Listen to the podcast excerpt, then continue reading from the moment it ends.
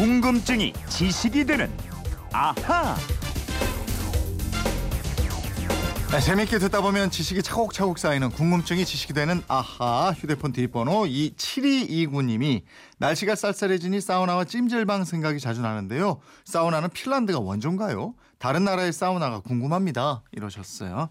네, 사우나처럼 분위기를 항상 따뜻하게 만들어주는 김초롱 아나운서와 알아보겠습니다. 어서 오세요. 네, 안녕하세요. 김초롱 씨는 사우나, 예. 찜질방 이런 거 좋아해요?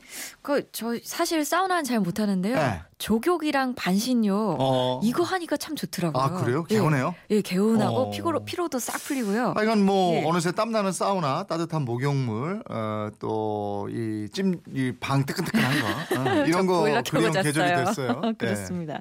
우선 이거부터 좀 알려드릴까요? 목욕을 영어로 바스라고 하잖아요. 네. 이게 원래 지명이었어요. 어. 그 영국이 1842년 바스 지역에 공동 세탁자 겸 목욕장을 개장했어요. 네. 이 목욕탕에 관한 법률도 만들었습니다. 음. 이런 연유로 지역 이름이었던 바스가 목욕을 뜻하는 단어까지 됐습니다. 아 그렇군요. 그럼 사우나는요?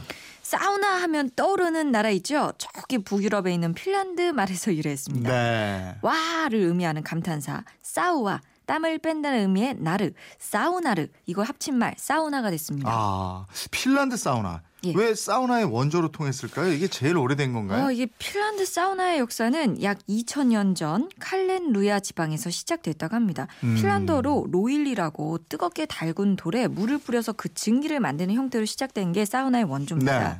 핀란드는 1년의 절반 이상이 겨울이고요. 음. 겨울에는 일조량도 하루에 1시간에서 뭐 길어야 4시간에 불과했기 때문에 네. 사우나로 필수로 땀을 뺐다 그래요. 아 그럼 사우나가 생존을 위한 수단이었다는 거네요. 그렇죠. 음. 겨울이 길고 땀 흘릴 일이 별로 없었기 때문에 사우나로 땀을 빼는 것이 먹는 것만큼 중요했대요. 아. 그래서 사우나를 통해서 남녀노소 가릴 것 없이 노동으로 딱딱해진 근육을 부드럽게 풀어가면서 원기를 회복했다고 합니다. 음, 사우나를 하는 방식은 우리하고 비슷한가요? 뭐 돌을 달고서 예. 뭐 수증기를 낸다. 그러니까 이. 비슷하기도 하고 다르기도 한데요. 네. 이 주로 자작나무로 만든 핀란드 사우나 안의 온도가 약 70도에서 100도 정도라 그래요. 네. 이 사우나 안에서 한 5분 정도 지나면 온몸에 땀이, 땀이 흘러내리는데 네. 그렇게 땀을 흘러내리고 바깥으로 나온 다음에 차가운 바닷물 속으로 뛰어든대요. 아유 정신이 번쩍 나겠네. 목욕탕에서 열탕 냉탕 막 이렇게 다니는 거하고 그- 비슷하겠어요. 그게 우리랑 비슷하죠. 네. 그러니까 그렇게 차가운 바다로 뛰어들면 몸 전체가 따끔따끔해지는데 이게 마치 온몸에 침을 맞는 것하고 아. 같다 그래요. 그런 바닷물 속에서 약 2, 3분 정도 수영을 하다가 다시 또 사우나로 와서 몸을 달구는데요. 음. 그때 물에 적신 자작나무 가지로 옆에 있는 사람의 몸을 막 두드려 준다고 합니다. 네 나뭇가지로 두드린다. 예. 이게 혈액 순환을 좋게 하려는 네, 건가요? 맞습니다. 이 자작나무 가지가 피부에 달라붙으면 따끔하긴 한데 이렇게 해서 혈액순환이 잘 되도록 한대요. 네. 핀란드에는 어때요? 사우나가 엄청 많아요? 어마어마합니다. 어. 이 핀란드 인구가 약 550만 명인데요. 사우나가 250만 개가 넘습니다. 아. 그러니까 국민 두 명에 뭐 하나꼴로 사우나가 있는 거죠. 아파트는 물론이고 농촌에 있는 집에도 사우나가 있고 공공 건물, 기업체 건물, 심지어 기업체 경영자 집무 실 바로 옆에도 어. 사우나가 설치돼 있습니다. 또 그 이동식 사우나 버스랑 사우나 카페가 있을 정도예요. 이야 정말 사우나 국가네요. 그럼 그렇죠. 어, 저 유럽에서는 핀란드 말고 다른 나라들도 사우나를 자주 하나요? 아? 그럼요. 이 핀란드 말고요. 사우나 많이 하는 나라가 독일입니다. 독일은 특히 남녀 혼용 사우나로 유명한데 우리는 참 낯설고 어색하지만 남녀가 이 알몸 상태에서 함께 사우나를 즐기는 문화가 일반화돼 있습니다. 어, 그러니까 알몸 상태로 같이 사우나에서 땀을 뺀다는 거예요. 그렇죠.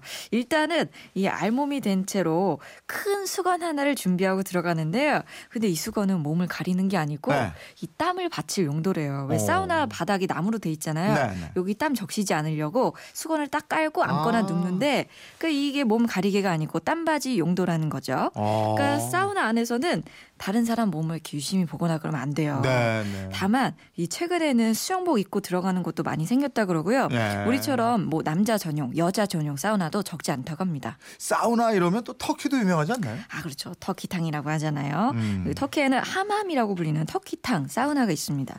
내부가 대리석 벽돌로 지어진 공동 목욕탕인데 뜨겁게 달궈진 대리석 방에 앉아서 있다가 땀이 나면 수건으로 때를 밀고 물을 받아서 바가지로 몸을 씻어내는 방식으로 목욕을 합니다. 네. 이 하맘은 사교의 장이자 또 중요한 정보가 오가는 곳이었어요. 마을마다 없어서는 안 될 장소로 자리 잡았는데 유럽의 목욕 문화를 다시 퍼뜨린 것도 바로 터키의 이 하맘이었습니다.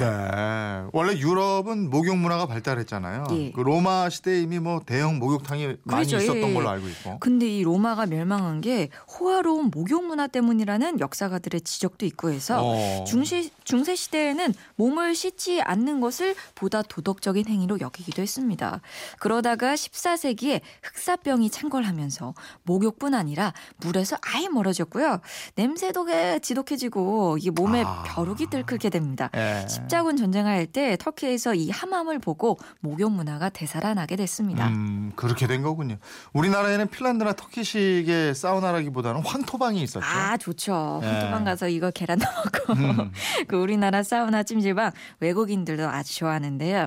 이 찜질방에 가보면 황토방이 다 설치돼 있는데 황토방의 원조는 조선 세종대왕 때 등장합니다. 음. 전통 치료 방식인 침이나 뜸, 약으로도 치료가 잘 안 되는 환자들을 위해서 세종대왕이 황토 한증막을 설치해서 중증의 고혈압이나 당뇨병, 난치병 환자들을 치료하도록 했다는 기록도 있고요. 세종대왕도 건강이 좋지 않았잖아요. 그래서 궁 안에 작은 방 크기의 황토방을 만들어 운영, 네. 운영했다고 합니다. 당시에 황토방이라는 게 진흙집 형태였던 거잖아요. 그러니까 도자기를 굽는 가마 같은 진흙집이었죠. 예. 그리고 이 팔만 대장경 이 소장돼 있는 해인사의 장경각도 그 내부가 황토로 이루어져 있을 만큼 우리 선조들은 황토를 적절히 잘 사용했다고 하네요. 네, 이 얘기를 듣다 보니까 진짜 뜨끈한 황토방에 가서 땀 좀 쫙 빼고 싶네요. 아, 그 옆에서 요즘 삼겹살도 잘 구워준대요. 아이고 맛있죠. 예. 1181님이 야 이거 한번 읽어주세요. 아, 사우나는 우리나라가 원조죠. 옆집도 사우나, 윗집도 사우나, 맨날 사우나. 이 뭔 소요? 옆집, 윗집 맨날 싸우시는 거예요? 사우나, 윗집도 사우나, 맨날 사우나. 1754님 이재용 아나운서, 김초롱 아나운서는 큰 오빠하고 막내 여동생 같아요. 아. 재미있게 설명하시네요. 감사합니다. 듣기 좋습니다. 예. 아 고맙습니다. 오빠는 아닌데. 7229님 궁금증이 풀리셨습니까? 선물 예. 보내드리겠고요. 앞으로도 궁금증 호기심 생기면 그건 이렇습니다. 앞으로 보내주시기 바랍니다. 지금까지 궁금증이 지식되는 아하 김초롱 아나운서였습니다. 수고하셨습니다. 고맙습니다.